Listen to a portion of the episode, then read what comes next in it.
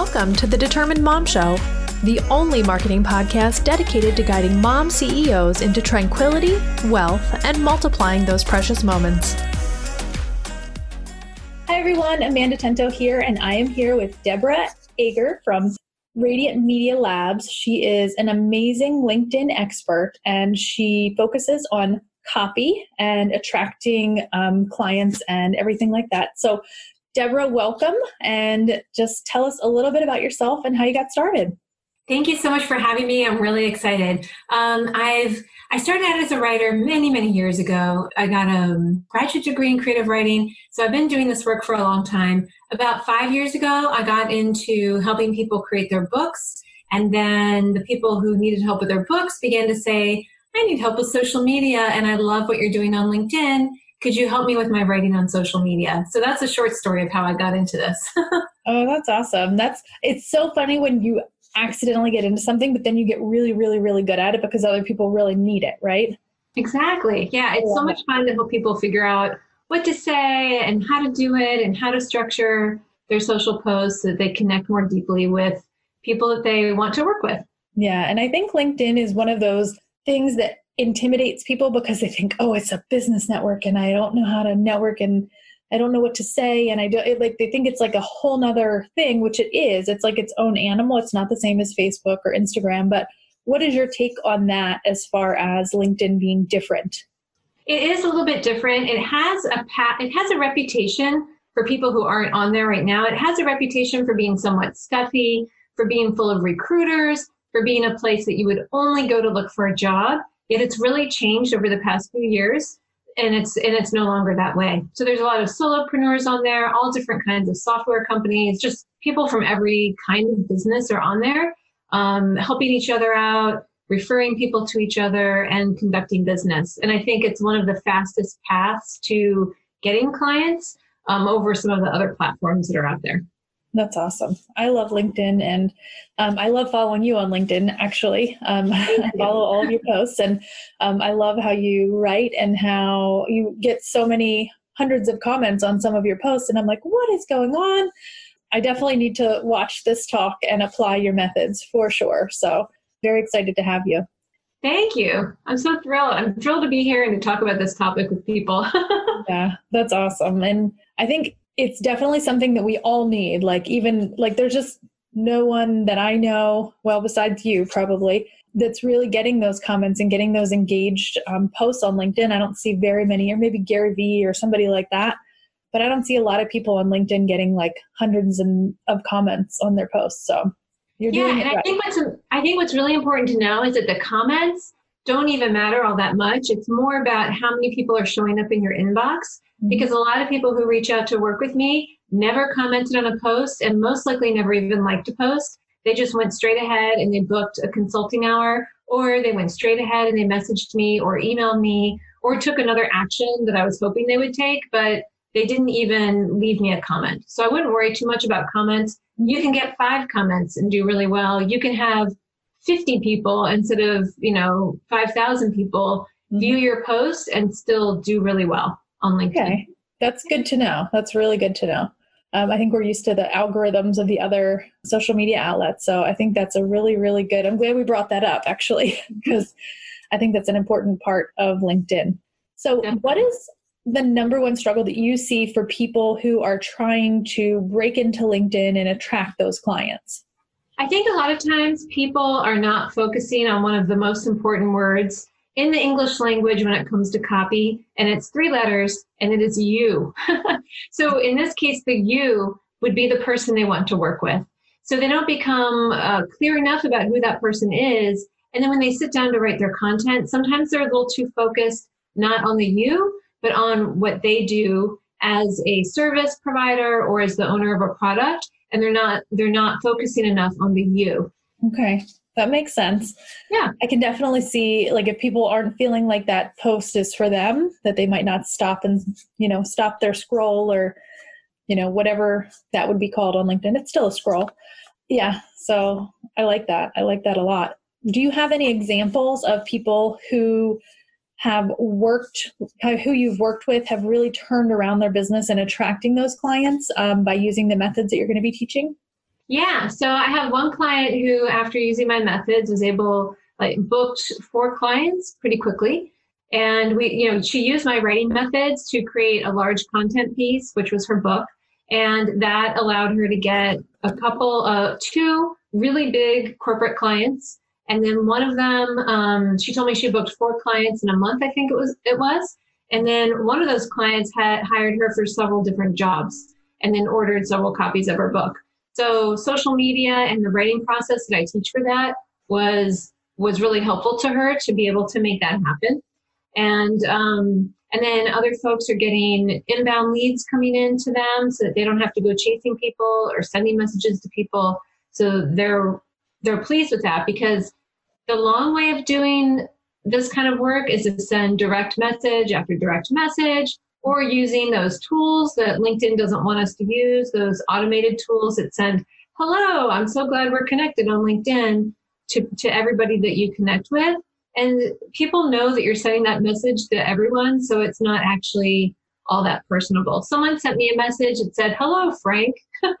hello, Frank. I'm so glad we're connected. So I wrote back and I said, I do I look like a Frank to you? Yeah. And then we had a good chuckle about it. And and this person said he wasn't using an automated tool because I was actually curious and asked him. Yeah. And he said that he was copying and pasting. But I even think with the copy paste, what's really the point of that? You know, really, you can engage on each other's content, on each other's posts, and not have to reach out with a message that doesn't really contain a lot of information or, you know, there's just other ways to get to know people on LinkedIn besides sending them a direct message. Yeah. And something that happens, and I'm not sure if people are using VAs to do it or not, which I know LinkedIn doesn't like at all, like any other people logging into your account. But I've been getting messages from someone that I actually know personally, and they've been send- sending me like canned messages, and I'm like, do you know that we know each other? I'm not sure. like, yeah. So I'm like, okay, I think it must be like a VA or someone that doesn't actually know, and they're just assuming because there's no other communication on LinkedIn um, we're connected on Facebook and Instagram and other places. So I think that's something to be wary of too. Yeah, it comes off as very inauthentic. Mm-hmm. I received one recently from, I'll use made up names. I received one from Mary Sue, and that was the profile was for someone named Mary Sue. And then the person signed it, um, you know, Penelope. Oh, Penelope yeah. on behalf of Mary Sue. I was so turned off by that. So I just I disconnected from the person and went on my merry way because I just thought this person doesn't even have the time or inclination to to write their own message in the first place, and I don't. It's just not my thing. yeah, yeah, that's interesting, and yeah, I can see that. It, it's kind of like I can understand like for podcast um, prospecting and things like that, like having a VA to reach out on your behalf. But when you're inside of your own social media account, I think that's a completely different thing. Mm-hmm. Exactly. Exactly. It's much, I think it's much better to have someone reach out through email and right. then it's their own email, you know, their name at your url.com. Mm-hmm. And that, that seems a little bit, yeah, it just seems better to me and more, more real. Yeah, authentic. That's the word that was coming to my mind is like authentic. Like mm-hmm. I want to know that you're actually a person and you're not um, a bot or a, a VA or yeah, like that you actually yeah. care. So I think caring is actually really where it comes down to there. Yeah, and I think that's what it, I mean. That's really why I do this work. It's really all about connecting with other people, connecting deeply, and it's also about helping people get their voice out there in a way that they haven't before.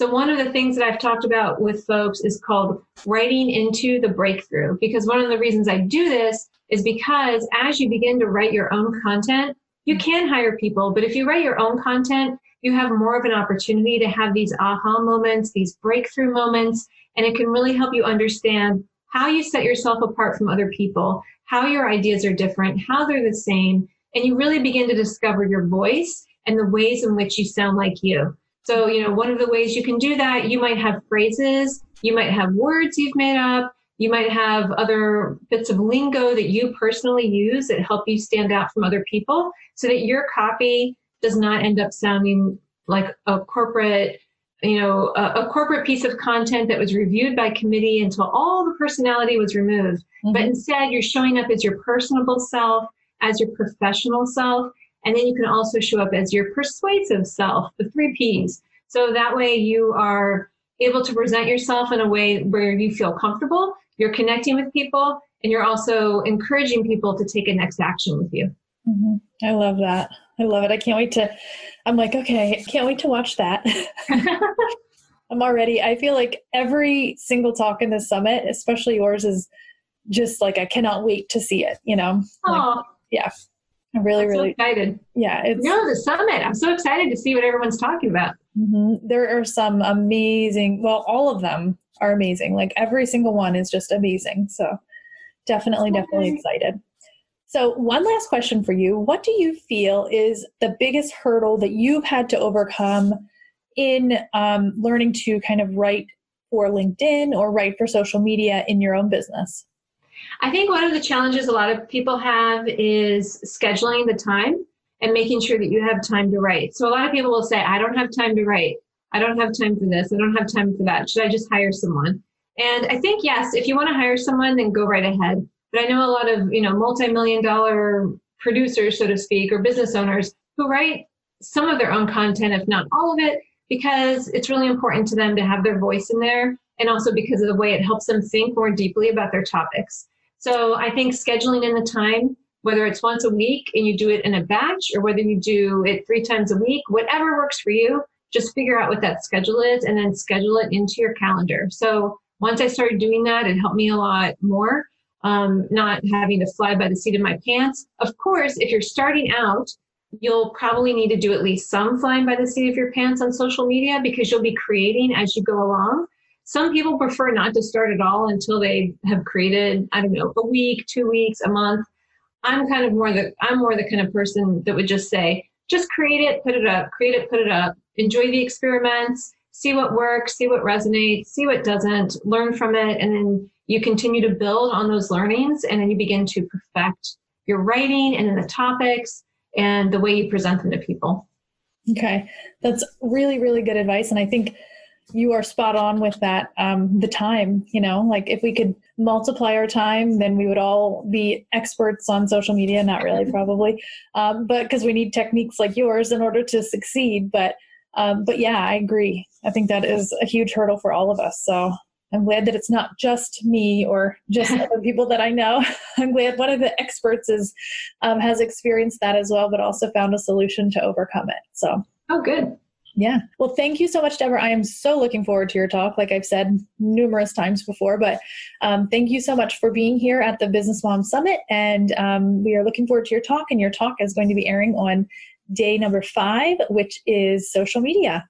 Fantastic. Thank you so much for having me. And I hope you guys stop by and watch it. And thanks for listening. Thank you. Hi, everyone. Amanda Tento here. I am here with Lauren Wrighton, and she is a podcast producer and a course creator. So she is going to be teaching you and me um, how to start and grow your podcast. And so that way it's going to make an impact on your audience and your business's bottom line. So, welcome, Lauren. Thanks for having me. Yeah, definitely. I am very excited to have you here and very excited to learn more about podcasting and the topics that you are going to cover for us or the topic that you're going to cover for us. So, first, tell us a little bit about how you got started with podcasting and just editing and producing podcasts. Yeah, so back in 2016, a friend and I uh, started a podcast. We were working in the fitness field as uh, group fitness instructors. She was a dietitian. We decided to start a podcast for fun. Um, we both loved it for different reasons. She, uh, I loved the behind the scenes. And so she started kind of ran with the podcast as the host. And I started doing all the production, really getting like nerding out on the behind the scenes part of podcasting. And then since then, I started my business, uh, started taking on clients, and have just learned everything I could about podcasting and podcast production since then. That's awesome. That sounds like a very interesting story. So, did you guys just kind of naturally head those ways and it was there was no like really um, friction about it and like it just kind of happened or was there like a lot of conversation well we're really good friends so there's definitely no like conflict but i would say that there's a lot of tension be- still because mm-hmm. we still call it our podcast even though i haven't been on it in over a year yeah and but the the dynamic actually sort of kind of did it worked on itself because she, as as our podcast kind of developed you know, she stepped into this role as the dietitian who knew professionally, knew everything. And I kind of stepped more into like the mom on the show. Mm-hmm. So I would ask her questions and she would answer my questions. So the fact that I stepped behind the scenes, it wasn't a huge change for mm-hmm. her. So it it worked it definitely worked out in both of our favors. oh, that's awesome. I was just kind of curious about that to see what that entailed, but um, I love that it works for both of you and your personalities and your interests. I think that's mm-hmm. a, a match made in heaven. right. So tell us um, for everyone listening what is the difference between a podcast what does a podcast producer do? Let me let me ask you that. Yeah so um, there's so many terms that can be kind of confusing as far as someone that works on a podcast. So the most the, the term that a lot of people hear of is podcast editor. Podcast editor just edits a podcast normally. Um, maybe they upload it and schedule it um, there's also a podcast manager, and they are someone that does the editing, um, helps you maybe with your guest bookings, your guest management, helps you promote it on social media. So they're helping you more with more of the tasks that come with podcasting a podcast producer, they can do all of those roles as well, but they also have, you know, maybe stepped a little bit above that and are just watching and managing the whole production of the show and then helping wherever their expertise lies in that. Okay, that makes sense, and that's a really good explanation. And um, even though you know I have my own podcast, I didn't know all of those layers and all of those you know responsibilities and where they lie. So i think that's awesome. And um, i definitely definitely would recommend if you're starting out get some sort of help with your podcast because if it grows quickly it's going to you know quickly kind of go beyond your control and your capacity. Um, so definitely seek help from the beginning. That's my my advice. But lauren is going to be teaching us um, kind of all of the basics of how how to get started and what we need to do. And also how we need to position our podcast to grow. So i'm very excited about that. Um, lauren what is the number one struggle that you see with people that are just starting their podcast? Yeah so i see two main struggles. The first struggle is the tech side so tech overwhelm. But if you're getting someone to help you with that side of it then that could be resolved.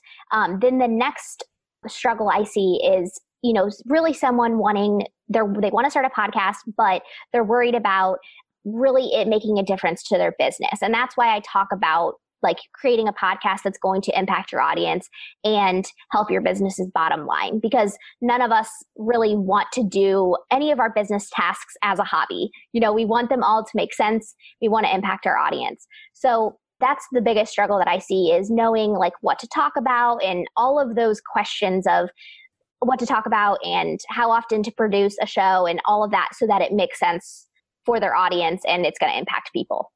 Okay. That is great advice. And I think that I can definitely see how, you know, getting started can be definitely a challenge from the tech side. There's so much to learn. And um, I have never edited any of my audio, my, any of my podcasts because I don't even have the brain capacity to learn how to do that, mm-hmm. let alone the time. So I can completely commiserate with the tech side of it, and definitely, you know, the content side of it is a common struggle I see as well. So yeah. that's awesome. Um, do you know anybody um, besides like the big the big ones, the big podcasters like Amy Porterfield and Jenna Kutcher, that is getting it right in terms of, you know, really nailing that content and nailing the, you know, acceleration for their business? Yeah. So, um, one person that comes to mind, um, her name's Micala Quinn. She teaches her podcast and her whole business teaches moms how to become freelancers. And she's really killing it, especially right now eh, with her podcasting and her business. And it's because her podcast really answers the questions that when someone first finds her and they're first learning about freelancing, they have so many questions. And her podcast is just like answering all of those questions and really, really serving her audience. And then it flows into the other resources that she has, her free and paid resources. So mm-hmm. yeah, her she definitely comes to mind as someone that is is doing it right. Okay, that's awesome. Well, I can't wait to learn everything that you're going to teach us in your session. And I'm sure that all the moms watching are also very excited, especially if they have been thinking about doing a podcast. This is definitely the session that you want to watch. So thank you so much, Lauren, for agreeing to be here. Thank you so much. Hi, everyone. Amanda Tento here, and I'm here with Chantelle Turner, and she is a Facebook group expert and the owner of Not Yet Notable. And she is going to be sharing with us an amazing, amazing topic. And she's going to be teaching us how to grow our Facebook groups in just 15 minutes a day um, and gain raving fans and sales. So, welcome, Chantelle. Thank you so much for having me. I'm really excited to be here and to share all of this with everyone listening. Yeah, definitely. Me too. Um, so tell us a little bit about how you got started in um, Facebook groups and your business, and tell us all about your business too. Actually a really funny story. So I was happily climbing the corporate ladder. Um, I actually have parents that are both very entrepreneurial, but I went to school and school did its job and said, "Hey, you want to be successful, go climb the corporate ladder." So that's what I was doing. I had a corporate job that I, I, really enjoyed. My husband was in corporate, and we decided we wanted to start a family. We got pregnant right away, which we were so fortunate. I know so many women and, and families in general struggle with that. We were very blessed. And I had a great pregnancy. Like everything was going really well. Every time we did visits, everything was good. And then I went into labor full term, um, 38 weeks, five days. And I was in a lot of pain, which, I mean, first pregnancy, I assume that that's normal when you're in labor and my water broke. So we went to the hospital. And every time I would have a contraction, my daughter's heart would stop beating. And so that was a bit concerning. they decided to rush us for an emergency C section. And for a little bit, it was kind of hectic and crazy, but they got her out. And then they were like, hey, everything's great. Like her scores are good. We don't know why she was, her heart rate was stopping, but everything's great. Like you're good to go. And so my family lives about two hours from where we live. They came up to meet her first grandbaby in the family. And we were just this blissfully happy new family for about two hours. Um, but her temperature was a little bit low and her blood sugar was low. And so they took her to the nursery to warm her up and to, to give her like a bottle since she was having trouble breastfeeding. And her pediatrician did what they call rounds. So the pediatricians, they come, they check on the new babies. He looked at her and he said, I don't know what's wrong, but something is wrong with this baby and she needs to be in the NICU. And within about 20 minutes of her being up in the NICU, she had what they call an apneic episode. She actually had two of them. So it's a seizure that stopped her breathing. She turned wow. blue. It's terrifying. Um, but she was in the NICU, thank God. So they revived her right away. And then it was trying to figure out why. Like, why is this seemingly healthy baby having apneic episodes? And so yeah. it took three days of um, EEGs and CTs and eventually an MRI. And the the neurologist came into the room to talk with us about what was going on and he opens up this red folder and there's this the MRI scan inside and he turns it over and he circles this really large dark portion on the MRI and he says, "Do you see this dark spot of your child's brain? Well, that portion of her brain is dead." What? And, I mean like heart shattering, right? Like, yeah. He said she's going to have cerebral palsy. She's going to have seizures. We don't really know what kind of cognitive function she might have. And when we had questions about what cerebral palsy might mean. I mean, we're like, you know, I mean, I'd heard it, but I didn't really understand. He yeah. proceeded to physically act out what she might look like as she continued to function in the world. What it was the most devastating moment of my life. And so I really needed a lot of support. I didn't have any other friends who had kids with special needs. Um, we were in the NICU for 11 days, and during that time, the hospital social worker said they were applying for all sorts of services and support, and financial aid for us. They didn't apply for anything. Uh, so after about six months of getting into every single resource I could for her and therapy and all of this kind of stuff, I got hit with a massive pile of medical bills that I wasn't expecting, that our insurance didn't cover, and that whatever they had said they'd apply for financially, they never did. Yeah. And once I finally dug us out of that debt and really started to get my daughter the help she needed, and she was progressing, I mm-hmm. realized that there were so many other parents out there I needed to connect with because I didn't know any other special needs parents. So I went on Facebook looking for special needs groups. And what I found were that there were other special needs parenting groups, but a lot of the women would tear each other down. They were really negative. Mm-hmm. Um, I don't understand why women feel the need to do that. Like it does not elevate you to hurt somebody else. Yeah. And I didn't like the atmosphere. So I said, screw it, I'm starting my own. And I created my own Facebook group, my own brand called Stronger Mommy that was solely focused on empowering parents who had kids with special needs to get the resources, services, support, and community that they needed. And it grew from zero to 2,600 members in less than six months and was one of the most, and still is, active groups on Facebook. And I actually got um, invited from Facebook to be a part of what they call their power admins. And the group wow. was just, I would get messages all the time from people that absolutely love the group and how valuable it was. And a couple years after starting that group and running that group with so much success, I would have other entrepreneurs reach out and say, Chantelle, how much work are you putting into this group? Like, it's incredible. You're clearly nailing it, but yeah. who has time for that? And I'm like, time? What do you mean? I do it in less than 15 minutes a day. Wow. And just every time they're like, how is that even possible? And so what I did was I transitioned from just helping my special needs parents who are incredible stronger mommies to also helping entrepreneurs who I love um, be able to impact their own tribes, just like I do with the special needs community, so that they can impact their own tribes through highly active and engaged Facebook groups. So that's kind of a long and the short backstory. that's awesome. Well, I really am one of those people that truly believes that every single thing happens for a reason. And it's just a path that you are meant to be on, you know? Like it's exactly where you're supposed to be, what you're supposed to be doing, and you're obviously passionate about it and great at it. So that's why it happened. So a hundred percent. Yeah. Yeah. Yeah. Well, that's awesome. That's a great story. Um, so, what do you feel like is the number one struggle for people that have Facebook groups?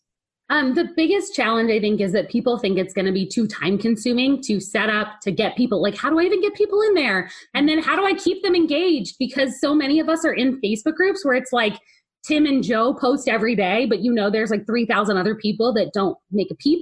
And you're, you're like, oh, there's Joe again commenting on the next post. And then the admin's like posting so often and you can't even keep up with the content they're delivering. And it just all looks boring and exhausting at the same time. And so yeah. I think it's really about understanding the strategies behind why somebody would even want to be in your group, how to attract the right people there, really targeting like who is your dream customer. Don't just make a group to, you know, have a collection of friends. These should be people that are somebody you want to impact in the future, that are going to be customers in the future bring them in, use it as a lead generation. It lowers your cost per lead. It can increase your average cart value, so how much somebody spends with you. And then they stay with you long term because they have a relationship with you as a human being instead of just like a number or a name on the internet. They become a real person. They feel recognized and noticed by you. So I think that's the biggest struggle that people don't understand is that it doesn't have to take a lot of time. You don't have to create a ton of content. You just have to be strategic about how you do it. Yeah. Okay. That's awesome. That is a huge struggle I see. Just the engagement factor, especially because of algorithms and all of that stuff. And some people might not see it, some people might see it, but I'm sure that you have lots of good advice for us that you're going to be sharing in your session. So I'm looking forward to that. What is an example, or maybe who is an example, who or what um, is an example of a group that's really, really getting it right as far as engagement and just being a great group? Yeah. Um, so one of my clients that I worked with very early on, his name is Jamie Atkinson. He's actually um, into podcasting. And what's so cool is before he decided to transition into podcasting, he was not really doing anything social media related whatsoever. And kind of realized like he had started a podcast and monetized it very early on. And it's something that a lot of podcasters struggle with. Like, cool, I have a platform, but how do I monetize? And so he wanted to teach people how to be able to monetize their podcast but he had no audience. Nobody knew who he was. He didn't have a lot of results yet. And so, what he was able to do by following pretty much exactly what I'm going to be sharing on the summit was actually be able to take a group, create his group in less than 30 days. He attracted over 250 people into that group organically um, had it massively engaged, over 90% engagement, which is what we aim for with all of our clients, and then generated over $12,000 in sales within those 30 days just from those group members on a product he hadn't even built yet. And so, like, and his group today now is i mean six months down the road. I think he's approaching 2000 members still massively engaged. He's done over $125000 in sales. And and they're they're raving fans. They absolutely love what they've bought from him. He delivers hand over fist on his products. But the point is six months ago nobody knew who he was. He spent zero dollars in ads. All he did was have a facebook group and a platform and a place where he could really shine to his dream customers. And now he has a thriving business yeah, that's amazing. That is a huge, huge win um, all around. I mean, just to have that really targeted audience and then also to have them be engaged and also the perfect buyers. I think that's amazing. So and then they become massive social proof. I mean, when you when you have a group at school because people like they want to share about their success. And so the best place to share about their success is with the person that helped them create that success. It's kind of like instant testimonial, but it doesn't feel like the pressure of a testimonial. So they'll come back into the group and be like, oh my God, check out how amazing my results are. And then you know what happens? Everyone not getting results and not doing it inside the group gets massive FOMO and they want to go jump on board. So it's really cool. It just becomes this like cyclical process of people that love on you and then create more customers. Yeah. It seems like almost like its own organic funnel that you don't really have to do anything other than build the group, right? And and nurture it. Yeah, 100%. It is. You can, and you, the cool thing is you can drive whatever traffic you want. So you can have organic traffic coming in. If you set it up right, Facebook will send you free traffic, which is super cool. Mm-hmm. And if you want to run ads, it's a great place to start warming up. Like ad traffic is almost always very cold, meaning they don't really know who you are. They have no trust with you. They've probably seen 100 ads. And so it's a great like entry place for them before you even get to the opt in side of things and they're having to like really get into your email list and stuff. It just warms them up. And again, they go from just being like a name on the internet to an actual real human being that they feel recognized by you. Yeah, that's awesome. I love it. I can't wait to watch your session. Yay! I'm super excited. So, do you feel like there is a particular um, technology that works well with the Facebook groups, or um, is it just literally you just only use Facebook groups? Um, so I use a couple of things. So we make sure to leverage the, and I'll talk about this on the talk as well, but we make sure to leverage the three questions that Facebook allows you to ask before mm-hmm. somebody joins your group. So question number one, you want to make sure that the right person is getting into your group. Question number two, I like to find out where he came from because it's always good to understand where your leads are coming in from. Um, but then question number three is where our technology piece comes in. So we ask for their email. Now, this might sound like, oh my God, so much work to go in, copy and paste the email, because once you hit accept, those questions and answers disappear.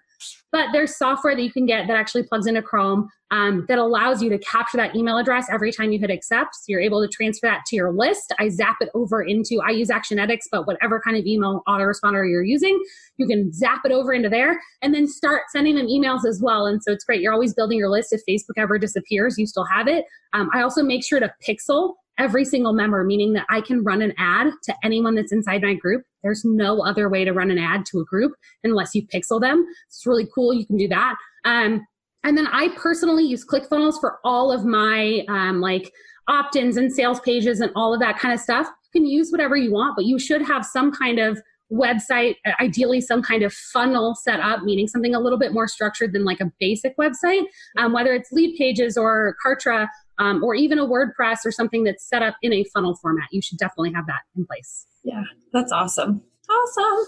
Well, I am super excited for your talk, and I'm personally going to be watching it and taking detailed notes because Facebook groups, I have a few of them, and I love them. And I also like wish that they didn't take as much time as they do. so I can't wait to get down under 15 minutes. Yeah, even some days it's less. like yeah, that's, okay. That's me going above and beyond in 15 minutes. That's like a long day. okay, well, that's awesome. Well, I can't wait for that. Um, so, thank you so much for agreeing to be a speaker at the Business Mom Summit. And I'm sure that if you have a Facebook group, if you're thinking about having a Facebook group, that her talk is going to be one that you do not want to miss. Welcome. I have an amazing speaker here with me today. Her name is Karrie Chariton, and she is a Pinterest strategist from Karrie Marie Consulting. And she is going to be having one of the most fun sessions, I think, um, for me anyway, of the summit. And she's going to be telling us why you should be using Pinterest for your business. So, welcome, Karrie. Thank you for having me. I'm excited. I can talk about Pinterest. We could we could be here all day talking about Pinterest, though. That's good. I'm excited. Awesome. So tell me about your business and what you do and kind of how you got started. Sure. Uh, well, I got started, let me start with that, actually as a blogger. And that's sort of how I came to be with Pinterest because Pinterest, I think, was originally known as a, like the Pinterest, the blogger platform for Pinterest the blogger platform the platform that bloggers used most of the time. I mean that was that's like what they'd use and that's what they're known for. And so i started out as a blogger and then it, that was, this was about four years ago and I never had heard of a virtual assistant or never really thought of having any type of online business. And it was really as a blogger that i found out this whole like online world existed and there were virtual assistants. And I'm like, oh, I can do that because I came from a marketing background uh, in my work life. And so I'm like, oh, okay. Jumped off of blogging at the time, and I'm going to do virtual, be a virtual assistant. And so I, you know, I just learned all the things. You know, tech VA. I was a tech VA for a while, and through all of this, I mean, I started blogging then for my business rather than um, personal, and realized um, I'm also a homeschool mom. So Pinterest is really like the ideal platform for women because it is like basically semi passive, really. I mean, it takes me about an hour a week to fill up my queue with pins. And I mean, that's what I was looking for. I needed a way to advertise my business, not be on Instagram or Facebook or Twitter or LinkedIn, you know, networking 24 7. And it, it was like the conscious choice I made way back when.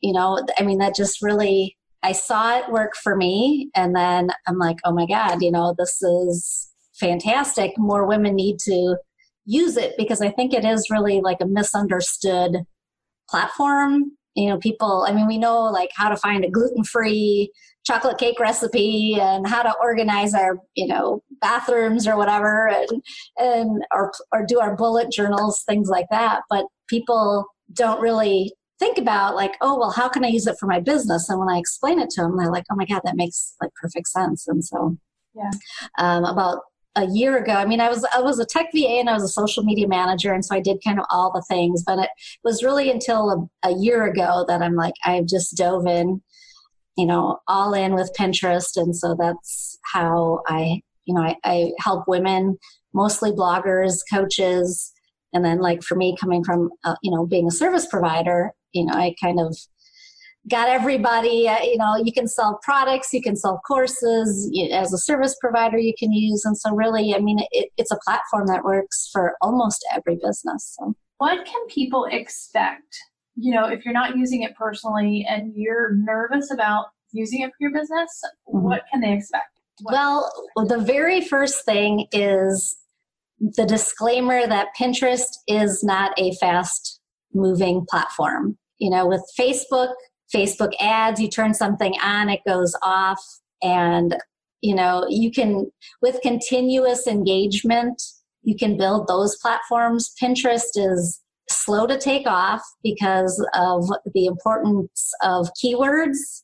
You have to keyword everything so that Pinterest can learn the algorithm and know what your pin is about. They need keywords in strategic places. And so that's one of the things that you need to learn first is the keywording and be strategic about it and then be consistent about pinning. And I mean, the good thing is, like I had mentioned, that it's good for moms is that there's no black mark on your record for uh, scheduling. You know, we know Facebook, they want you to use their scheduler. Pinterest, they don't care um, but just be consistent and hang in there because uh, you know i think a lot of people they do use it personally then they'll be like okay i'm going to try it for my business but they don't hang in there consistently and long enough to see results and so then um, when they don't see it they're disappointed and they're like oh my god pinterest doesn't work and it does i promise you that but it you know it, it's having the keywords in place and being consistent and doing it long enough to see the return. And then it's like virtually on autopilot really because then it's like you and your friends are all pinning and repinning your content. So i mean that's like the best way to spread the word about your business. Yeah. Okay. Well that's good to know. Um, i think patience sounds like the word right it is i mean really situation. okay that's good. And and it depends to what niche you're in. I mean, there are popular niches on Pinterest versus, you know, if you have a business that may not be like have that many keywords and so people may have to kind of search to find you, but like what I always recommend is search for people that are doing the same thing that you're doing and see if, you know, if they're finding success, if, you know, if they have a lot of content and you know, then, you know, definitely you should be there. Okay, awesome. So, what has changed in the last few months um, with Pinterest? Well, uh, actually, like in the last month, they've gotten a really fun tool. What I like about Pinterest is that they are giving you the tools to be successful. You just have to use them. So they, you know, they give they have this new tool. It's, it's in beta right now. It's in the U.S., but you can VPN it if you're like not in the U.S. Yeah. Um, but it's called uh, Pinterest Trends, and you can put in your keywords, and it's going to tell you in the last 12 months how that pin has trend. And so you can do that with four keywords. Mm-hmm. Uh, so you could do like DIY Valentines. You could do Valentine crafts. You could do Valentine gifts. And so you can compare four keywords at the same time. You, you will see like when it rises. So, like, for example, Valentine's Day. Well, it's not going to be popular in August. Um, so it's kind of predictable, you know, okay, you know, February is the time frame. But it compares the keywords against each other. So maybe DIY Valentine's does better than Valentine crafts. So that is helpful for you because it's like, well, okay, create the pins, use the keywords that Pinterest is telling you that are successful, as well as then, like, I like to use Tailwind to schedule my pins. You know, okay, about eight weeks before the rise of the graph that okay i need to be pinning valentines and so i mean that's that's a very easy because that's seasonal but i mean you can use that for keywords in you know hopefully you will be like evergreen and, and you can you know mix it up if if you know like okay back to school is at a certain time mm-hmm. keyword that stuff but then it's like okay well maybe i need to find other keywords that can sustain me for the rest of the year and, and be strategic about your content and so that is that's like the latest greatest fun um, tool available and it's helpful for content creation because if you were going to write a blog post or do a podcast, you know how to keyword it. And so it's like, well, use this keyword rather than another within your category because it's going to be seen more. So that's that's the most fun thing that's come out. That's very cool. Well, that sounds really cool. I'm, I have not heard of it yet. I've been out of the Pinterest loop a little bit, and that's very cool. Very cool to see that new tool coming out. So.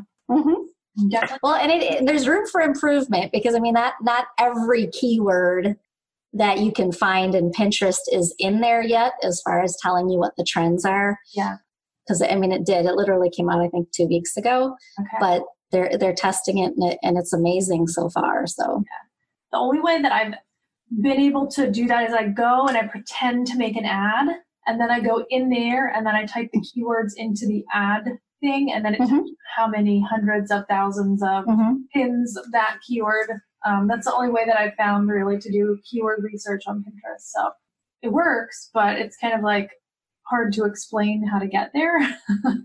well, there's other ways to do keyword research that are because I, I know some people may be hesitant because that's actually making it look like you're going to do an ad. So I think you're required to put in credit card information to see that.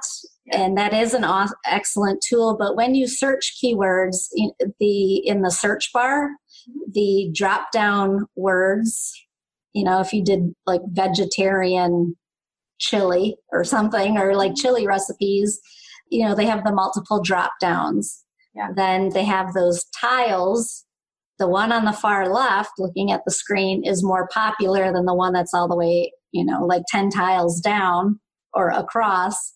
And then when you hit enter, the feed gives you the most popular pins as well. And then now this trends tool, uh, what it does when you put in your keyword underneath, it gives you alternative searches and then it gives you popular pins there too. So again, Pinterest is giving you that information. It, it used to have the actual um, like repins and saves on the pin, but they've taken that away. So that those are ways that you know because they're feeding you the most popular. So yeah. you'd always want to pin from the top. Yeah. Okay. That's good to know. Awesome. Um, what is one thing that you would change um, about your Pinterest kind of strategy business if you could start over? Uh, I would have created more content faster than I did. Yeah. um, you know, uh, you know, more more strategic content and faster. I mean, you know, I was a blogger, and one of the reasons I got out of it was because I didn't like that pressure on your head of like, oh my God, I got to get out a, a, blog post every week or whatever. And so I kind of went full circle because now actually I, I really do like to blog.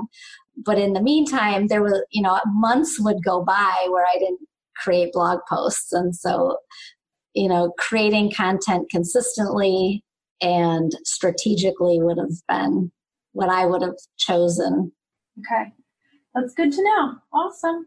Well, if you want to learn how to use Pinterest for your business, you must attend Karrie's session. It is going to be amazing, and she's going to teach you everything you need to know about using Pinterest for your business. So, I'm looking forward to seeing your session, Karrie. I'm looking forward to it as well. Awesome. I'm excited for everyone. Welcome, Meg. Thank you so much. I'm excited to be here. Yeah. So, um, tell us I know you said in here thing, and I've also had you on my podcast, so I know, but you are a former Facebook ads employee. So, what did you do for Facebook, and how does that help you with what you're doing now? Sure. So I worked within their marketing expert program. So basically, what that did was we were assigned a book, a book of business, they call it, with about 200 current advertisers. So people who are already spending money on the platform. Now, those people could have been spending, you know, $5 today and nothing for the next three months, or they could have been spending big bucks. My largest client in Q4 was spending $17,000 in one day, which I can't even wrap my head around as a yeah. small business owner, but it happened. So it was a big range of clients. Now, Facebook positioned my role to look like customer service. And in a lot of ways it was. So I would reach out to these people and say, you're, you're spending money on ads, you're running ads on Facebook. I had access, you know, I could look at their account and then I would offer them tips, offer them different ad types or strategies to improve their marketing mm-hmm. because, you know, Facebook they want you to be successful with your right. advertising so that you'll spend more money. So yeah. I was that kind of a customer service role, but really if you dig down and like look at it from a business standpoint, it was a sales position because I was yeah. I was working with these clients to try to get them to spend more money but it was a win-win because they'd only spend more money if they were seeing better results. So that was that was what I did. Do you know anybody who's just like knocking it out of the park with Facebook ads? It's just like, you know, maybe especially even a mompreneur or a mom business owner, someone that is just like using it exactly how they should and just like, you know, hand over fist raking in the dough. Yeah. So, and here's the other a, a disclaimer, I guess mm-hmm. I should say, is that every business is different. And it's something that's really important to understand. So I have um, two clients who are both doing exceptionally well. Mm-hmm. Okay. One client is getting her leads currently at, and here I am, I'm trying to think of exactly what they came in at for December. Um, December is the most expensive month out of the year, yeah. typically because of uh, okay. holidays and stuff. And yeah. her leads were coming in at about 40 cents. What? Per lead? Per lead. That's not in September before like holiday rush, we mm-hmm. were averaging about 30 cents. We had a month where we were at 14 cents, which is crazy. yeah. So anyhow, so anything under like $4 is kind of crazy, really. Now, hers is an easier sell though. Like it's, mm-hmm. it, it's an opt in and she has um, a type of, of mommy blog, mommy website type, which is yeah. kind of my favorite business to work with, but yeah. because that's where I came from. So yeah she's not actually selling anything to those leads. Mm-hmm. She just has to attract them and then keep them because she's selling advertising to other businesses, yeah. right? So yeah. it's it's those numbers that allow her to sell to the the advertisers. That's so she's d- discovered with her research that her um the cus- the lifetime customer value is about a buck 50 for each reader. So each reader will translate into a dollar fifty that she'll get from advertisers. Yeah. So therefore getting those leads coming in under 50 cents even is amazing. Is is yeah. is perfect for her because she's profiting. Yeah. Now, the other client is a business coach. So mm-hmm. we're we're talking totally different, right? Totally yeah. different vertical. Very her, her leads are between 40 and 50 dollars yeah per lead yeah not cheap and i feel like if i lead with that story you're like oh no yeah. but then her roi is going to be thousands per Correct. client instead of you know she's, selling, she's got a funnel yeah. you know so mm-hmm. she's got tripwires and courses and da da da da, da yeah. all the way up to a $10000 one-on-one coaching retreat experience. Like she's got, yeah. a, and those $50 leads, I'm not telling you she's getting a hundred percent conversion, yeah. but they are converting That's for right. her in a rate that she is profitable. So there are so, there's so many variations and mm-hmm. Facebook doesn't have benchmarks. So that's another tough thing for people. How much money can I expect to pay? How much leads can I expect to get? It's totally dependent on your business and your market. So I just kind of wanted to illustrate somebody on the low end, like the inexpensive end, the cheap end of things, yeah. who's doing really well, and somebody who's not on the cheap end of things. Yeah. Well, but I think all- that's a great example. And that really, for anybody that hasn't done a lot with Facebook ads, that really gives a really, really, really great view and window into that, like exactly what you just said, that it really depends on your business and also what you're trying to get out of it. So, exactly. a great example. If you could start over, what would you personally change about your Facebook ads agency and, you know, do differently kind of from the beginning? If I can see myself in my client, it's so much easier for me to run those ads, generate the results, and then feel that same excitement mm-hmm. when they succeed. And yeah. it's also it can be a bumpy road. It's feeling the same disappointment when yeah. what we tried didn't work and we have to rework the strategy. Yeah. Um, so I think it would be that. It would be doing a better job of qualifying who I accept, not accepting everybody in the beginning. Yep. Um, and really niching down and sticking with that. Yeah. And I think that's a mistake that every business owner, at least online business owners, make in the beginning is that we're hungry and we're excited and we're pumped and we just are like, okay, I'll help you. And it's not the right fit. And right. Yeah, that's a really good one. So, what is one tip that you could give for Facebook ads um, today before your summit talk? Sure. So, the number one thing would be to make sure that you've got the Facebook pixel installed. I mm-hmm. think at this point, a lot of people are familiar with the pixel. It's a little snippet of HTML coding. You get it from your ads manager and you paste it into the header of your website. When you put it in the header, it means it goes across all your pages. If you're using WordPress, Shopify, uh, you know, the, the big dogs, they have a built-in integration. If you go ahead and Google whatever your platform is, WordPress and yeah. Facebook Pixel, it will come up with tutorials. I am I am happy. Reach out to me. I am happy to give you a resource to guide you through that. I can, you know, find something for you. If I don't already have something, I've got a ton of resources on WordPress. Yeah. But make sure you've got that pixel installed because it is so imperative to running successful Facebook ads. And you may be listening to this going, but Meg, I just listened to this whole talk and I've realized I'm not ready. you know, like that's okay. It's okay if you're not ready to run Facebook ads. However, that Facebook pixel retains data for up to six months. So yeah. in a perfect world, you get that pixel installed six months before you start advertising. So yeah. even if you're not ready now, get the pixel on there. It will also unlock organic analytics, just like Google Analytics, but they track totally differently. Um, I could have a whole session on the pixel. but I would say get that pixel installed. You're going to leverage that data in every single ad that you run from here on out. It is it is the key to success. It is important and it can be scary because it's code, but it is not that difficult and we can help you through it. It's a little tiny bit of code, so it's not even yeah. like there's really nothing you have to do. It's just copy and paste. So if you can copy something and paste it, then you can do it. Everyone listening uh, or everyone watching this get excited. Meg is going to be on the social media day for the summit, and she is going to be talking about the one Facebook ad that every single business owner should be running. Very excited, very excited to have you. And uh, I'm definitely looking forward to seeing your talk in the summit. Well, I can't wait. Hi, everyone. Amanda Tento here and I am here with Anita Morin, and she is an amazing expert at YouTube. And she, in her business, FDS Creatives, helps business owners to really utilize and maximize their impact through YouTube. So, welcome, Anita.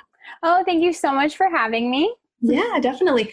And you are going to be teaching us why YouTube is the platform for your business. So, is that for like every business or can it be for every business? Absolutely. Um, there's not one business that I can think of that wouldn't benefit from the power of video marketing. See, in 2020, if you're not on video, believe it or not, you're a little behind. It's okay, we can catch up. but um, video is so important for us. And what YouTube does is allow you to position your business via the power of search so that you are essentially setting up a digital billboard online when your ideal client is looking for you you will show up. So every business needs that, right? Yeah. we do every every one of us i'm sure mm-hmm. needs that so that's awesome so tell me a little bit about you and how you got started with youtube and your background all of those things Sure.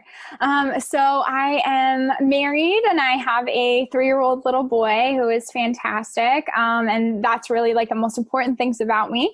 Um, but I got started with YouTube actually a little over nine years ago. So I was a college student and I was looking to try to bring in more income so that I could pay my tuition. And um, at the time, beauty influencers were really popular on YouTube. And I thought, okay, I have a MacBook and a little built in camera, I will start creating videos. And at that time, Twitter was starting to become really popular. And so I became a beauty influencer and started working with makeup brands to review their product as well as teach others how to put on makeup. And it's kind of funny now because I don't wear a ton of makeup most days. Um, but it's ironic. Been such, yeah, it was such a great opportunity to be able to share with others really um, through the power of video. And so that's where I really got comfortable. And then I've taken those skills and added them to the services that I've offered to really offer comprehensive video services, meaning I help you with all sorts of parts to help you create a polished and effective video. And, um, and that has really grown my business significantly, um, which has just been really great. Plus my own videos are actually bringing in leads on YouTube YouTube. So um, it's great when you implement what it is you do for yourself and see the benefit that is. yeah, definitely. Definitely. I know that you've had some really uh, big success lately. I saw you ranking up there with Gary Vee. Is that right? yes. So um, I have outranked Gary Vee on search. Um, see, YouTube is based on strategy. And so what ranks on YouTube, there are several things that go into that. And ultimately, whether or not your video is viewed is whether or not it shows up in search. So first we need you to show up. Then we need you to be something really great to click on. And then the next thing that matters is how the watch time. So how can we script script and edit these videos for conversion and a longer amount of watch. And that's something that I help uh, business owners with. That's awesome. Okay. I knew those things were a factor, but mm-hmm. I didn't know that those are like the factor. So that's awesome. I'm glad that you brought that up. Yeah. So I have a question for you. Sure. What is um, the number one struggle that you see people that like have a YouTube channel, maybe they don't know how to use it. Like, what is that biggest struggle? Is it just posting? Is it like knowing, like what you were just talking about, like that strategy? Let mm-hmm. us know what that struggle is.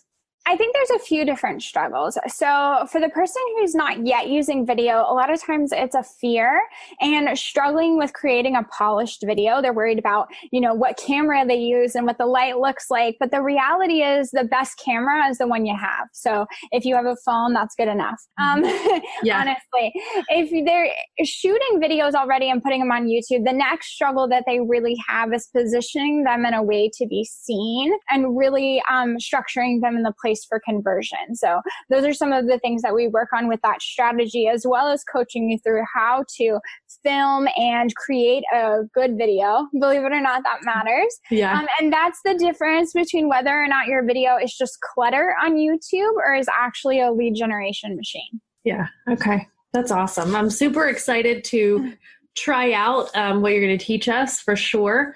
What do you think people are going to be able to expect out of if they, so let's say they attend your talk and they watch everything, they implement it, what is going to be that outcome for them?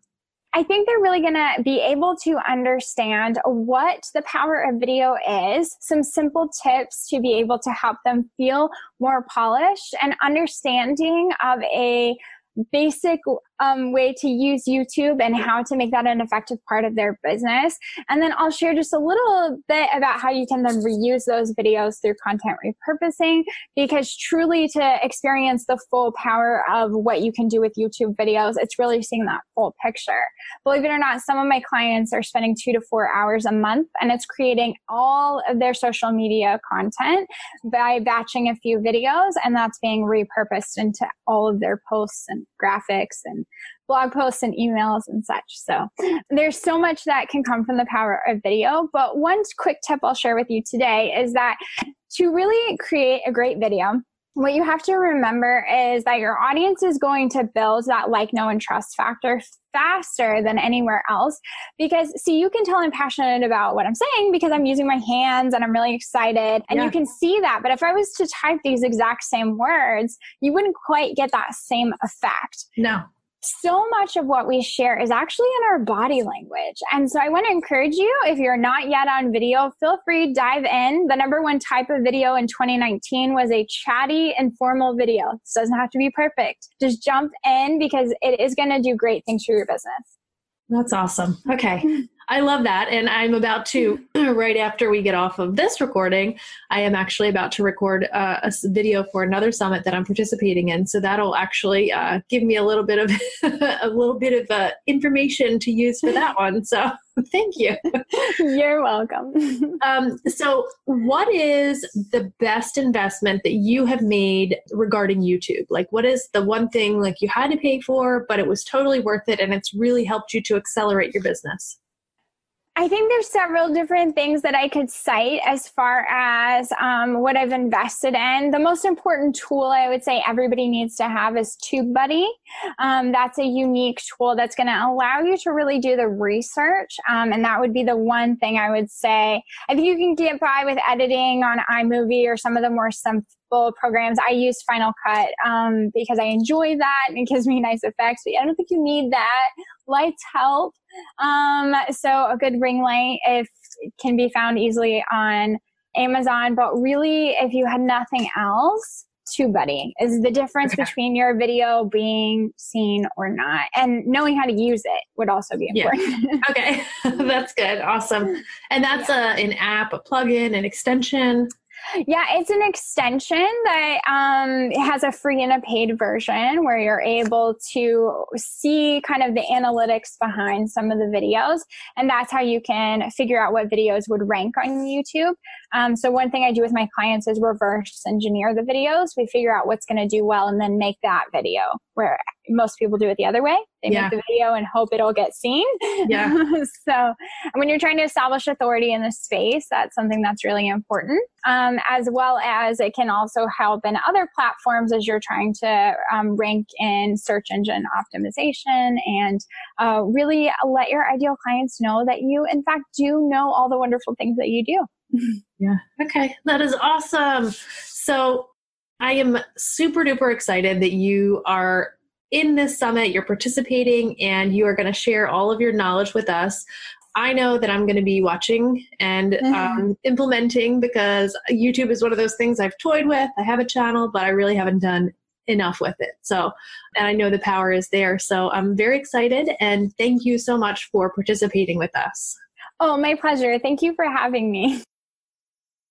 Hi everyone, Amanda Tento here, and I am here with Raewyn Sangari, and she is going to be telling us all about how to achieve authentic growth on Instagram, which I think is one of the biggest battles that we all face with Instagram. So, welcome, Raewyn.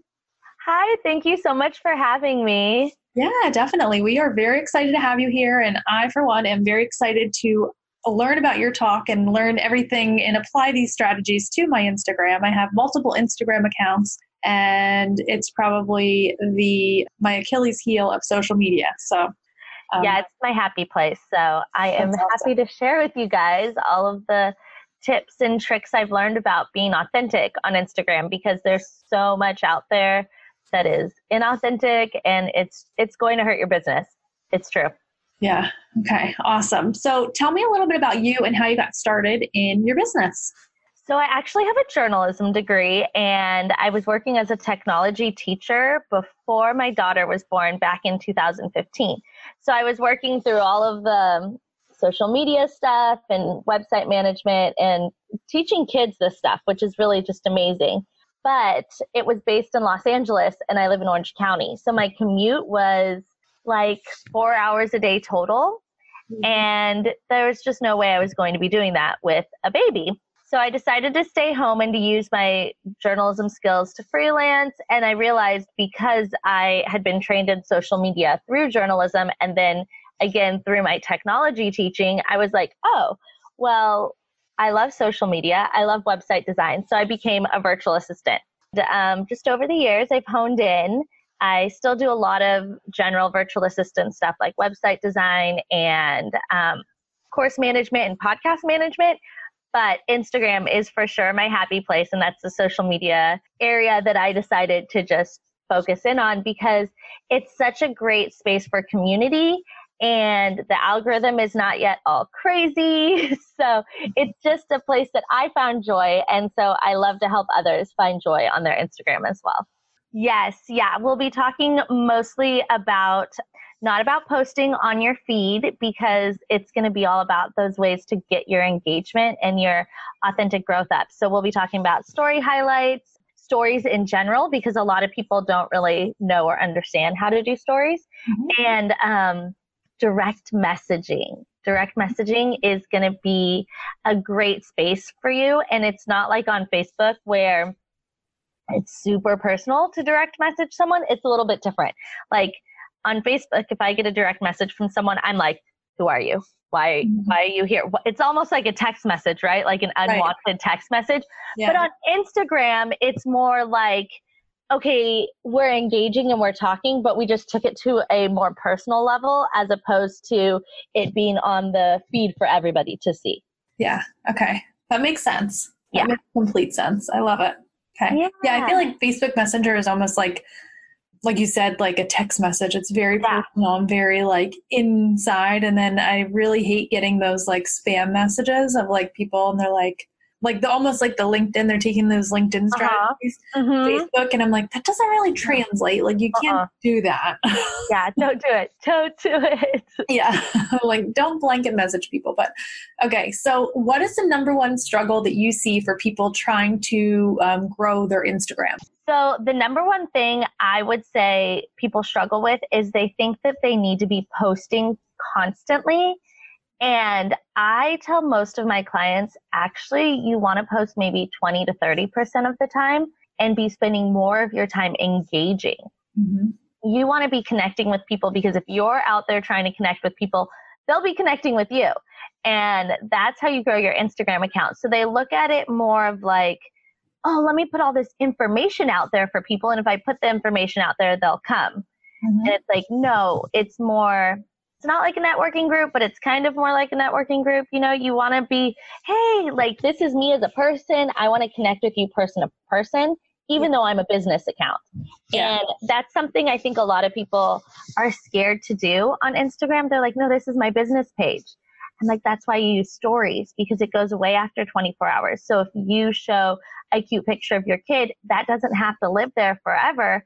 But yeah. your followers remember you're a person and you have kids, oh. cute kids at that, you know, like, yeah. and they might connect with the, maybe their kid has the same shirt that your kid was wearing. Like stuff like that is a great way to, to find that connection because that's what honestly businesses come down to is yeah. you buy from businesses you feel connected with or businesses that are very easy for you like target there's target everywhere so you go to target yeah. but if you if you want the experience you go to a like small business because you want to connect with them mm-hmm. that makes sense that makes complete sense i like how you compared it to a networking group um, because that makes it that kind of puts it in context for me at least as opposed to a place where you leave stuff and leave you know mm-hmm. so i love that Thanks. So, give me an example of someone um, that you feel like is getting it right with how their Instagram engagement is, or how they're engaging with people on Instagram. So I have this client, and she just published a book back in January called Hi, It's Me. I Have ADHD. Her name's Caitlin Mabry, and her Instagram handle is beyond underscore the underscore ADHD underscore diagnosis. Kind of a long username, but that's okay because it's very specific. And if people search ADHD diagnosis, she pops up. And so we launched this book, and she already had a pretty good following of people in the ADHD community. And she was just authentically engaging with them already because she was so excited about her book launch. Mm-hmm. But when I came in and I helped her out, we started implementing this um, this other strategy beyond just commenting people on their Instagram accounts, which is how she had been connecting before. And we just moved it into the direct messaging, like I had said earlier. And so we moved it into direct messaging, and she would get someone new who would follow her, and maybe they would like a picture, maybe they wouldn't. But we'd click over to their page, take a look at what's going on on their page, who they are, and then we'd send them a message and say, Hey, it's so great to connect with you. I see that you have a son who has ADHD and he looks like he has so much fun in all of the pictures that you've posted. I have this new book coming out and I would love to know what you think about it. Do you want to get an advanced reader copy, which is a free download? Mm-hmm. Um, so we were implementing that strategy and her account grew so much. Like there were so many profile visits, so many website clicks. I had never seen anything like it because her her subject was super niched mm-hmm. and so it wasn't broad in general well the books it's now been a while since the book launched right and her account still sees daily growth of people discovering her because of the the seo of her name and then because other people are referring their friends and stuff to her in the mm-hmm. community because they know she's going to authentically connect with them and then other things she does is like she'll do I don't know how often she's doing it still, but she'll do a live reading of the book. Oh. And she posts real life things about her daughter's struggle with ADHD. And the author herself also does have ADHD too. And so she's just out there. She's putting herself out there. She's got the behind the scenes stuff in her family. And then she shares tips like, and some other things that people can engage with and she does some educational posts because sometimes you know especially in if you've just gotten a diagnosis like ADHD for your kid you don't know all of the tips and tricks. So she does that education too. And so she just puts it all together the education the engagement with people that authentic connection. And it's just it's amazing for me at least for yeah. what i've seen. Because when people hire me to do instagram i tell them straight up like i'm not out here to get followers for you. Yeah. I'm not. Because to be honest the more followers you have the more difficult it is for you to keep your engagement rate up. Mm-hmm. if you have to work a little bit harder unless you start with a small number that's super engaged and then you use that same authentic strategy then you're not spending more time engaging, mm-hmm. but you're still there and you're still growing. It's just a slower growth rate necessarily, but the engagement rate is really what's the key with the Instagram algorithms. I for one, cannot wait to see the rest of your session or, or all of your session and kind of get all of these tips and apply them to my own Instagram and see how that growth goes. And I'm sure that everyone watching, um, all of the attendees, are very, very excited about attending your talk as well. Yay! I can't wait for you guys to see it. Yeah, so thank you for being part of the Business Mom Summit. And your talk is on day five, which is social media. This episode of the Determined Mom Show is brought to you by the Business Mom Summit. If you're struggling with anything in your business, in your mindset, in your marketing, with your self care, or even with your social media, this is the summit for you. Featuring more than 30 speakers that are experts in their industry to help you up level your life, your business, your social, your marketing. You get the picture, all for free. You can attend the Business Mom Summit for free and it is a virtual summit, so you don't have to fork out any cash for travel expenses or hotels or babysitters or any of those things. You can attend from the comfort of your own home. The Business Mom Summit will take place from April 20th through April 24th, and you can register at businessmomsummit.com. And you can also take a little sneak peek of preview interviews of our topics and our speakers on businessmomsummit.com. Can't wait to see you there.